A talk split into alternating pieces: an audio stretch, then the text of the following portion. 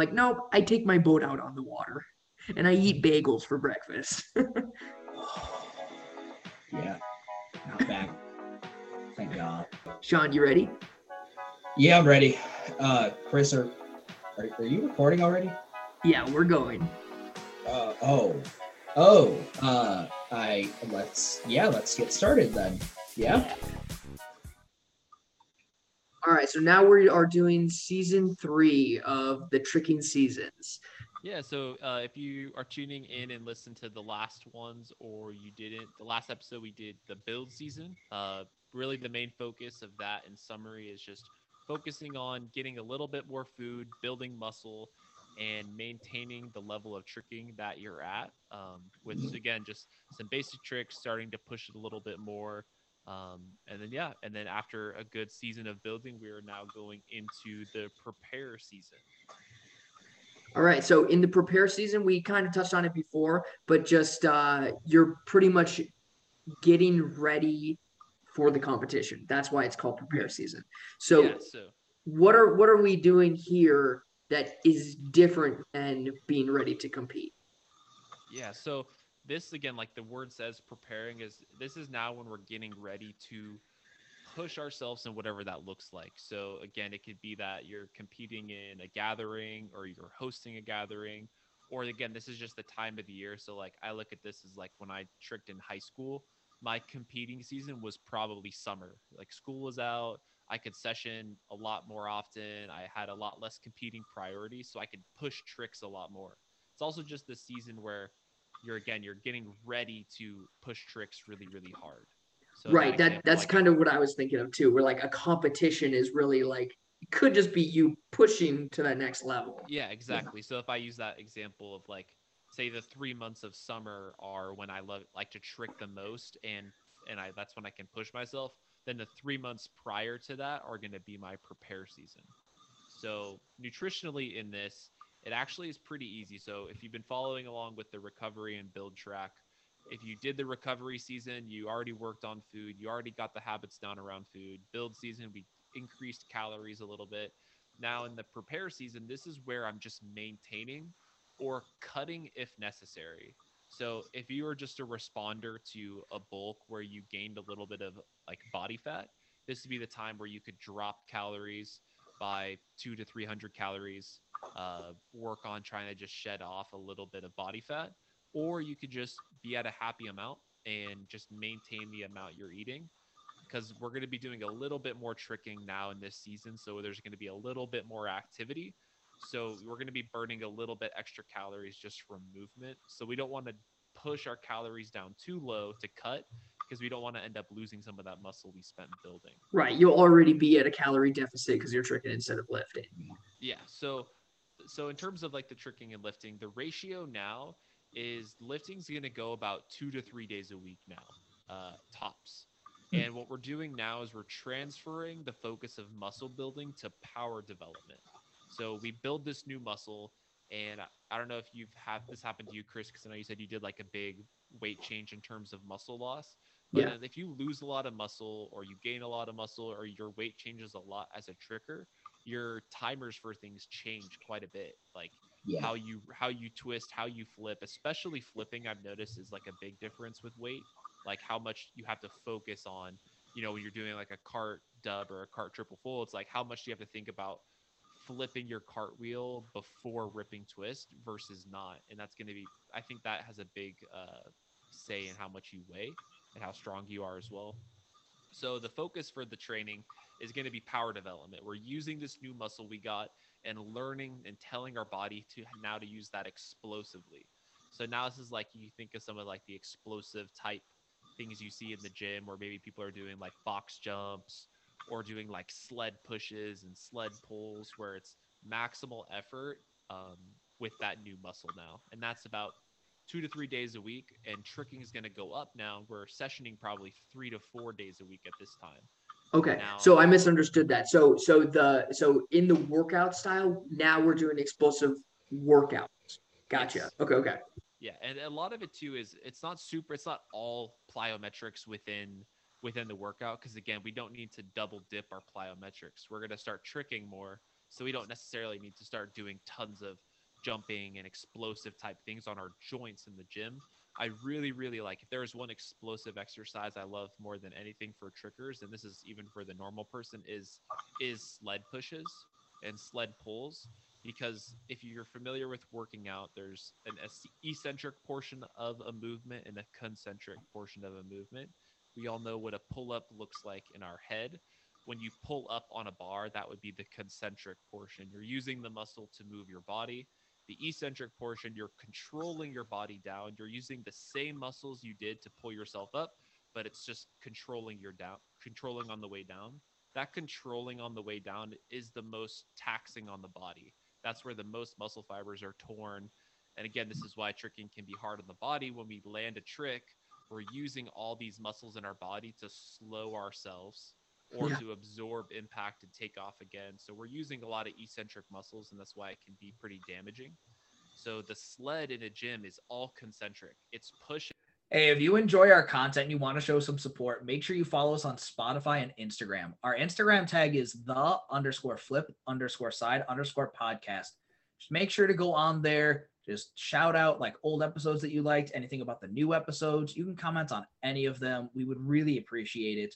And if you do end up wanting to go a step further, just become a supporter. All you have to do is follow the link in the description in any of our episodes that we've published. And you can also go under the About section in our Spotify homepage. You can do as little as 99 cents a month. Any amount that you guys support us is going to help us build a better podcast and help build better trickers around the world. No pull for the muscle. So it's really restorative on the tissue. It's not super hard on the joints and we get to work that power aspect of it.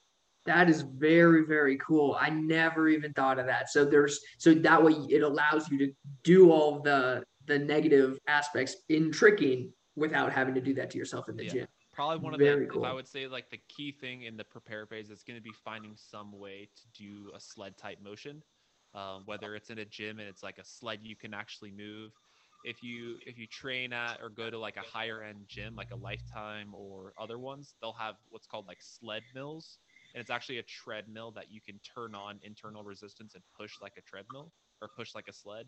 That was what i had at, at my gym and it was super super successful. You could control the weight all the way up to like 400 pounds. Wow. Oh wow you could uh you could do a lot of work with that that is super cool. And so in the now in this training phase, we're doing the explosive workouts. We're focusing on sled. How much of that is going to be mobility training or any type of rehab or stretching? Are we still doing that along with that, or are we just going to hope that it uh, maintains through the activities that we're doing because we've established the base? Yeah. So we're going to carry over a lot of the habits we built during the build phase of working a lot of loaded mobility. So I didn't mention it actually too much in the bill, but mobility as a whole outside of the recovery phase is going to use a lot of weights. We're working on weighted mobility. As you said in the last episode, Chris, like your your adductor injury. Um, yeah. That was like you may have had like that'd be an example of like you had the flexibility maybe, but it's very often we're not working like can you do splits, but can you do the splits while holding X amount of weight? So now it's like is that muscle strong in the stretched position? Right, like where they do the slide up. Yeah, that kind of deal. Right, so there's a, or like there's a lot of there's a lot of loaded mobility still in, in the prepare phase. So it's kind of like you think like two parts. It's going to be power development um, for the lower and upper body, and then it's still a lot of loaded mobility on those two to three sessions a week. So in a mobility type exercise, you're obviously going to have a lower weight. So uh, tell me if I'm wrong. The way that I do it is that, for example, say we're working chest and we're going to do uh, we're going to do a bench press. I'm going to have a lower weight. Say I've got 50 pounds in each hand. I'm going to go down and I'm going to let it go as low as it goes, but I'm still going to be engaged and then put it back up. Versus if I'm going to train chest and work on actually tiring it out, I'm not going to go that low because now the weight is no longer being held in my chest. Is that correct? So I think yes and no. So again, my style of training is going to be you're always training in that stretched position, even in the muscle building phase. Okay. It's going to probably change more like the sets and reps. So like a really strong build phase for uh, explosive endurance, like a tricker would be, is like a 10 by 10. So it's 10 sets of 10. um, where you're doing at like you pick a weight that you can do all sets of 10 with Okay. and say that's 50s you can do all sets of that in the prepare phase you might be reducing that sets and reps a little bit but you're still probably using as much weight as you can and i think that's where some of like the misinformation with mobility is is i would say like no matter what the phase is i'm always lifting as much weight as i possibly can even in a mobility session um, there's a exercise I really like. It's a it's a knees over toes guy staple. It's his ATG split squat. You can just YouTube that even, but it's basically a lunge where you're traveling forward rather than down, Yeah. and your the back leg is almost doing like a front split type amount of mobility, and that's really what you're training with that quite a bit as well as the stuff in the front leg. And the goal with that is to get up to like half your body weight in total load in a lunge and being able to comfortably handle that stretch. Um, so even in the mobility, I would say like I would never lower the mobility because now I'm lowering my body's strength in that stretch position.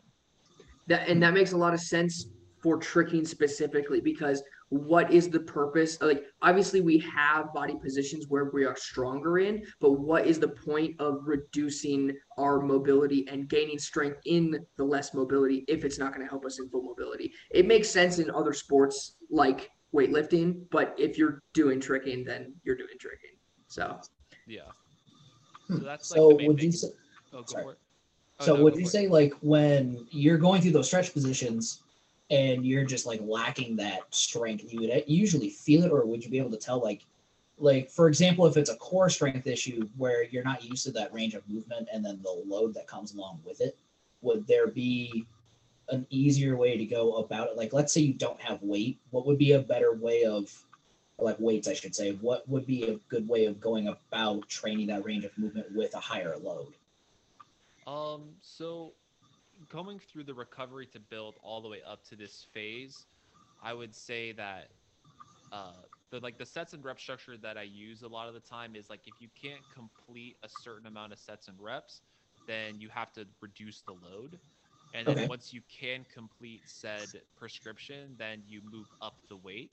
And that's the self-limiting kind of thing that applies to everything. So like say uh, there's a core exercise that really lengthens the side body, the obliques, the the low back area, and say it's like to throughout the seasons we do three rounds of 15. Um, I would keep doing. I would start with the maximal range with as little weight as I need to complete the maximal range without any like pain discomfort. Okay. And then once I can do the three sets of 15, then I go from zero weight to maybe a five pound weight, and then vice versa. I keep building up until I can always do that full range of motion. The full range of motion is the most important part, and a lot of people might have to even regress the exercise to where maybe it's, they can't even do the full range of motion with no weight, but they have to make the range of motion easier somehow by maybe changing the angle that gravity's acting on the body or different things like that or using resistance bands or anything. Yeah. or using resistance bands to help like pull have support into that range of motion Okay. Very cool. All right, well, let's jump back into more of the prepare stuff. I want to trick talk on the tricking side. Is crashing part of your program, or do you want to use equipment, or what is your philosophy on that? so it's also personal preference so like i really like how i phrase how the prepare phrase should like work in this size is that like using that number scale we talked about this is now going all the way up to like maybe an 8 out of 10 in terms of what year. So we're on like think of this as like the brink of working moves that you're wanting to work on. So say you can't triple cork maybe now you're starting to do like double cork variations or double cork uh, hypers or like you're working like double cork timers.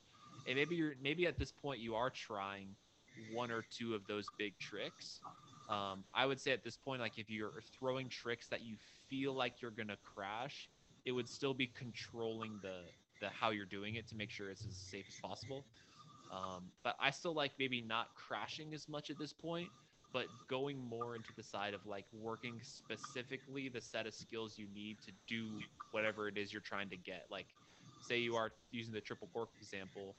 Say at, in the prepare phase now, I'm working on double corking really, really regularly. I'm working on my setup that I'm going to use for my triple cork. maybe I'm doing triple cork timers on like a trampoline or like a tumble track or an air track. Um, different things like that. I would say it's now it's a little bit more specified with how you want to push your body with tricking. Yeah, that makes a lot of sense. My biggest concern is that at this point now it's been six months since I've hit my biggest trick. So um, I suppose we could be using things like the trampoline still because even like a nine or ten level skill trick is you know in the threes at on when you're on a trampoline. Like you could do a cork in or a triple cork on a trampoline even in the very first season when you're just in your cooldown set, you know. Yeah. Is that is that what you're thinking? That's the idea behind Yeah, that would be the idea. And like big trick wise too, like I would say like the nine or ten category is nine the nine or ten would be tricks that you've maybe done in the past, right. but very rarely can land. Like maybe your land rate is like one in five. Yeah. Or one in six. So it's like that nine or ten is really like skills you've kind of been working on, like are big tricks that you've crashed or maybe injured yourself on, or is even like tricks that you don't even have yet that you're like, this is the next thing I want. And that's maybe in that nine to 10 area. Yeah. So it's like the hard part about this is that confidence is a huge part of tricking. And I feel like with this, it's like a slow, gradual thing. Obviously, you're building confidence as you go, um, but it seems like a long time to be like putting a leash on yourself. And I feel like that's what a lot of trickers are going to say about this. It's just that they want to push themselves constantly. And like, what if you just feel good that day? You know, Yeah. like when do you get to like? Is there a time you get to break this, or is it you need to be strict? Is that your thought? I think it can be. I think, and it's hard to like graphically represent this or like be able to like word it in a book in a certain way. But like, I would say, even in the build phase, like maybe definitely not in the recover phase. Like, if there's one phase where you're like, you're holding yourself by the leash, you're not pushing heavy stuff, that's for sure in the recover phase, that first three months.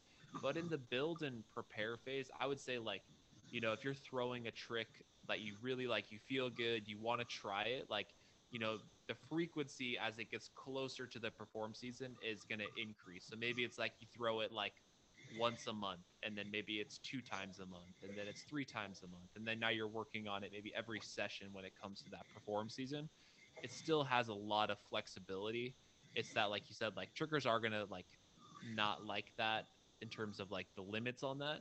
But it's like, again, like knowing the mindset and habits of trickers, it's like, it's super hard. Like, even people that have been in it a while, like when we're at a session, we feel good, we try a trick. It's like the closer we get to a trick, the more we're gonna think about wanting to do it the next session and then the next session. And again, I don't think that's the problem. And like, there's trickers out there that have probably been not doing this and have been doing like a perform season all year round.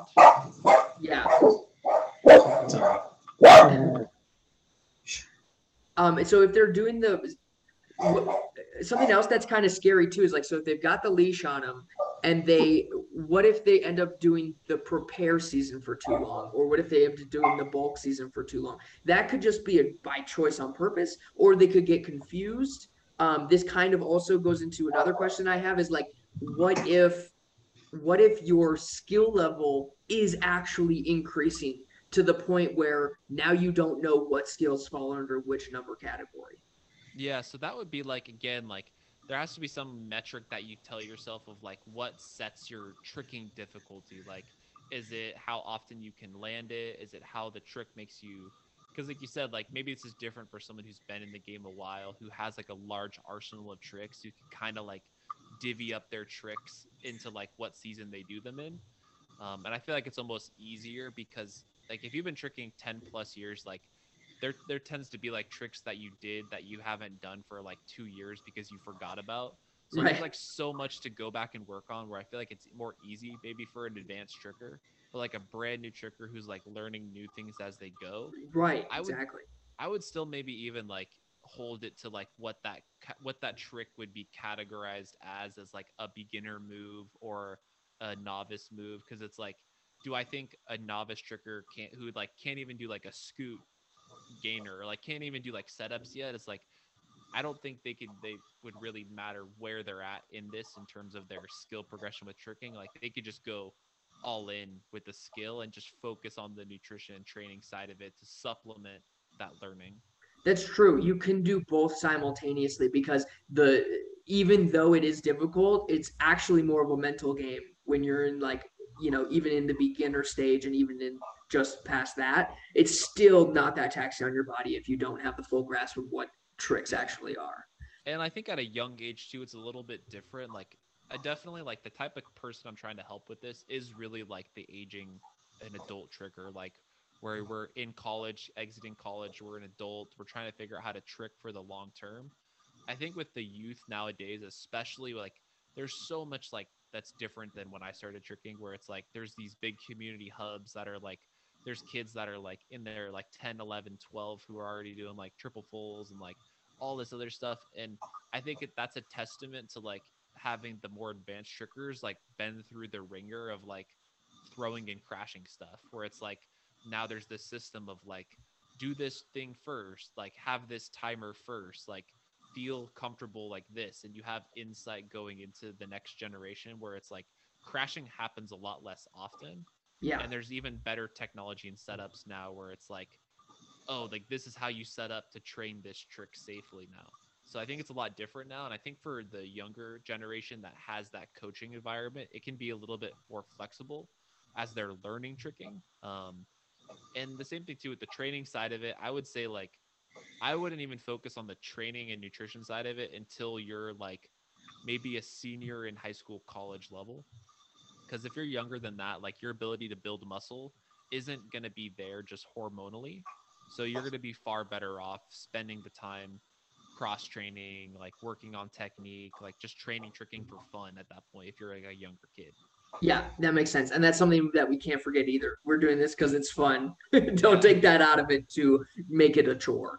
Um, yeah, no, that's super legit. Uh, Sean, did you have anything you wanted to throw in there? Um, with frequency and blah, blah, blah, words, that was interesting. With the increase in frequency in training your skills and actually getting ready to do those high level skills, would you still recommend because we're still trying to avoid crashing at least a little bit? But when you're throwing those skills, trying to do it in more of a safe environment, like potentially like throwing out a mat, or would you just say, if you're feeling good, try it on the floor and just kind of feel it out and just make sure that you don't get like super hurt or like what would you probably go about with that portion of it? Yeah, I, would say just feeling comfortable. And I would say there's some professional trickers that come from that camp where, like, there's people out there that say you should probably never be crashing. Like, if you're crashing, if you're crashing a move, it, it might be because you didn't prep enough and you're in a rush.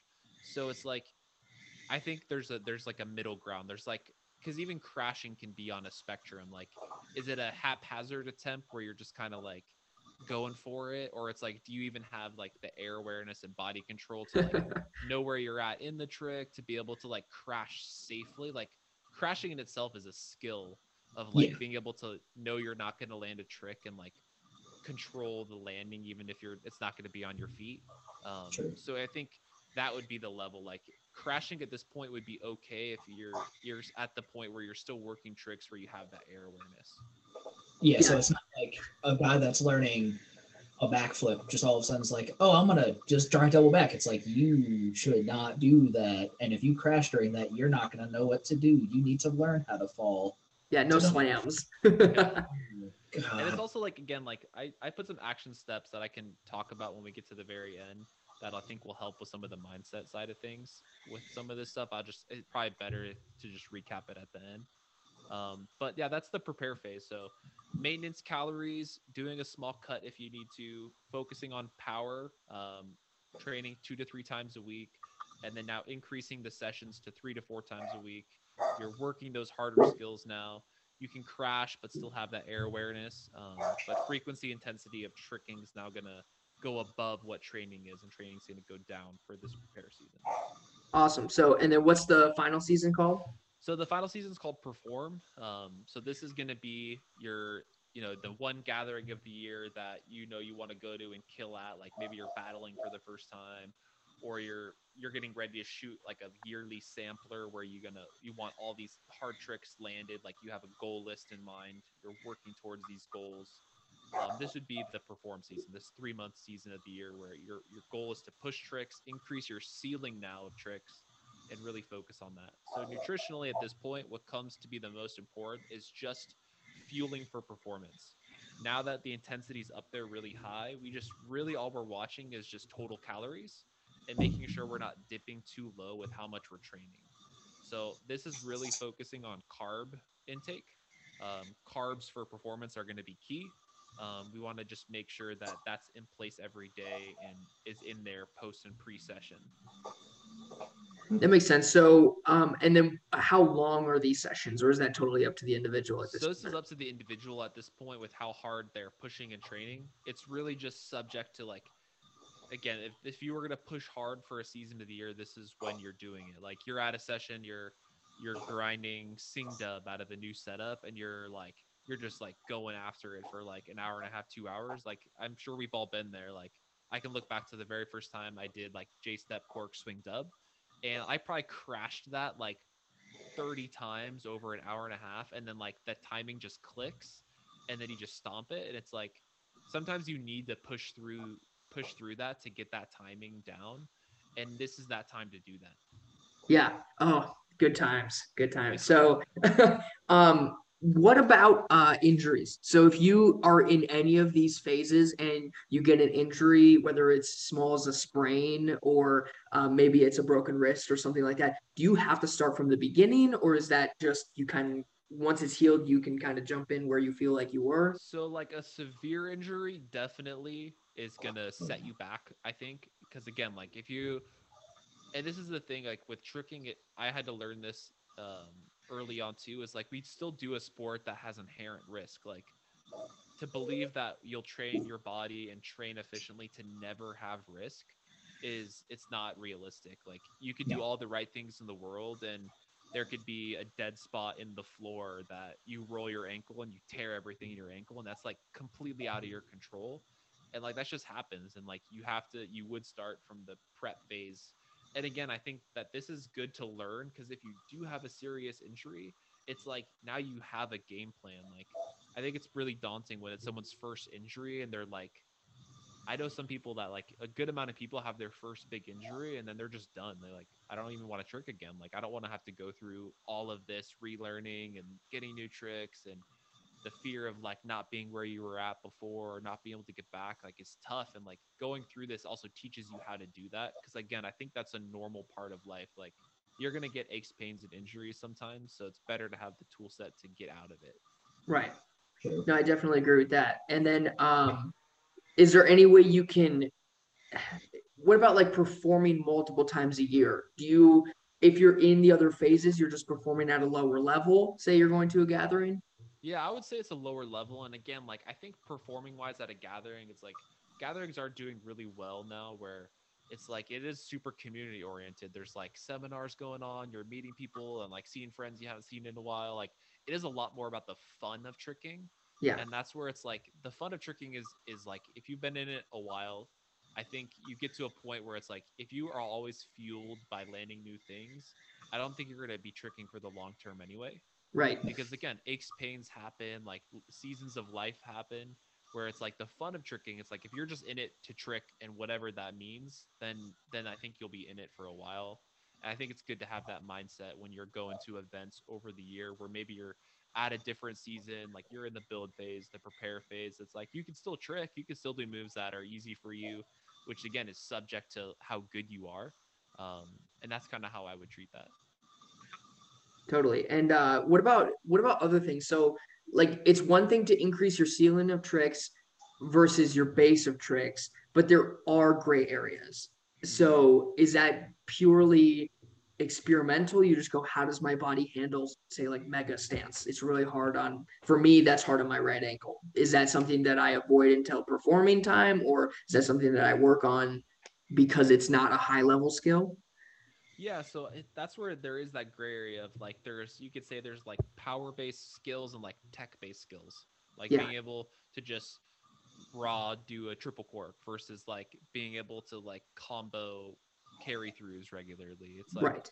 that's a good example where I think that could be done even in the the build phase where it's like it, maybe even all the way back to the recover phase where you're working like you know maybe you're working mega in like a very basic move and working on basic transitions using mega in the build phase you're working slightly more difficult tricks in mega in the prepare phase now you're like really trying to expand new tricks from mega and then perform you're like trying to hit mega out of like hard tricks you're trying to do new combos with it that would be like an example i think for like a tech based skill like that That's a really good way to break it down because yeah, you can hit all the stances from a scoot. You don't have to do it from double cork. so totally, totally makes sense. That's Um, where, like for the book, I was even like trying to play with even a fourth category, but I think it still falls into tricking. As I think another really good thing trickers can do from like a seasonal approach is start to look at skills like they want to get over the course of a year. right. So it's like Yeah. you know, it's like January first. Like it's the I'm gonna write down my resolutions. I'm gonna get dub dub this year. I'm gonna do triple cork swing or all these different things. And using this framework of the four seasons to also like map out your journey to that new trick in as efficient way as possible. Where it's like you're spending three months you doing like the base stuff for a new trick and then the next level and then the next level and now you're ready to do that trick. I think can also lead to people getting new skills um, and especially those harder high ceiling skills a lot more efficiently and without as much risk.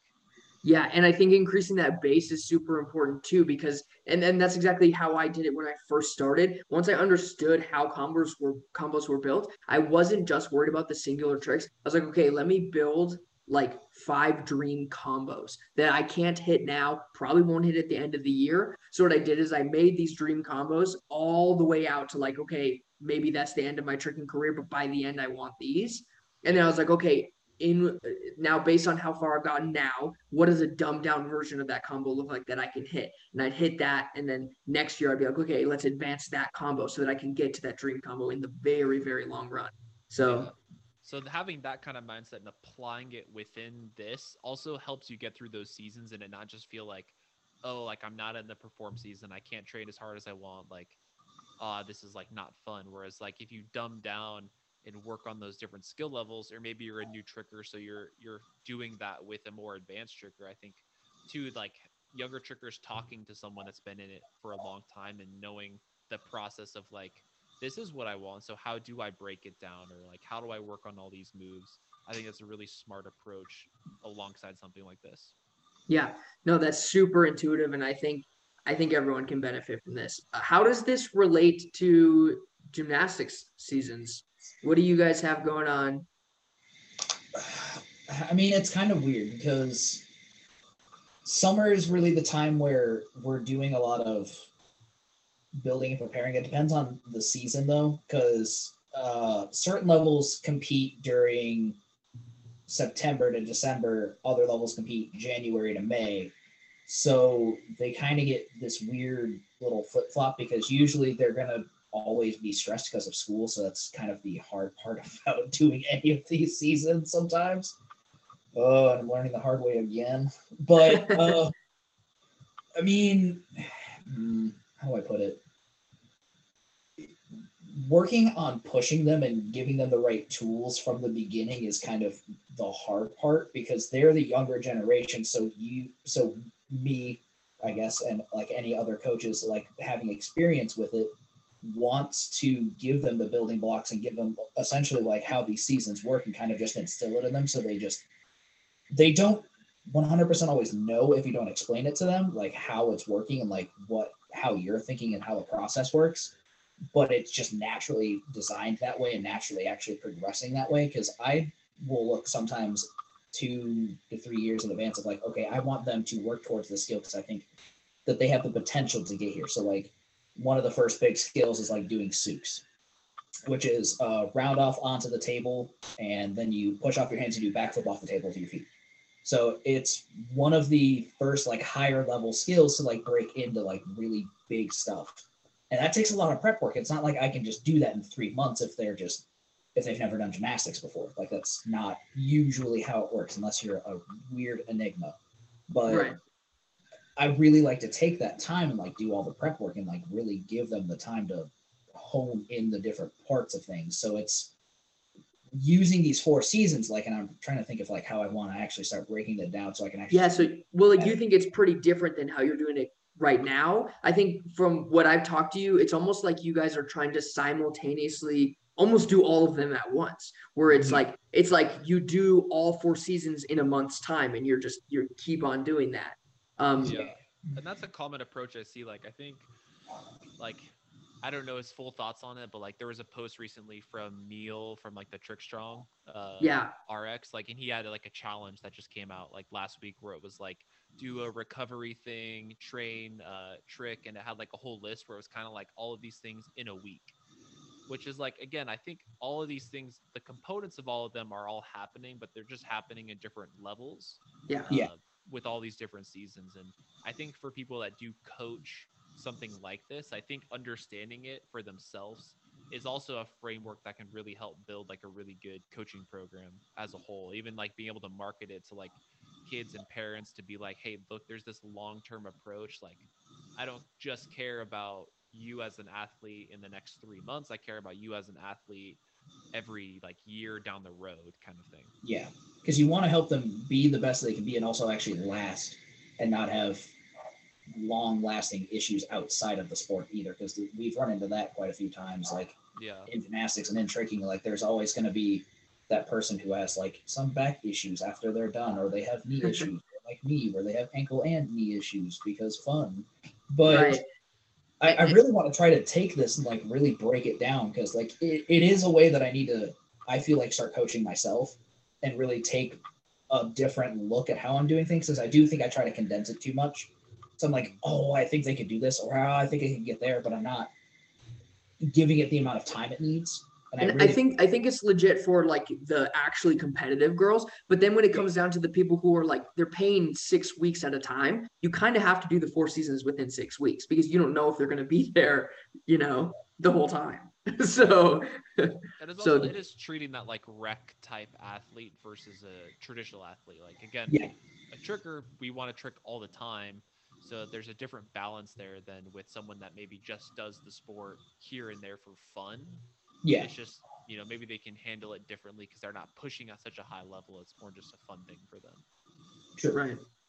and that's that's why I'm kind of liking this breakdown because this actually like really helps me get that different framework because then I can also use it myself anyway. Yeah. Yeah.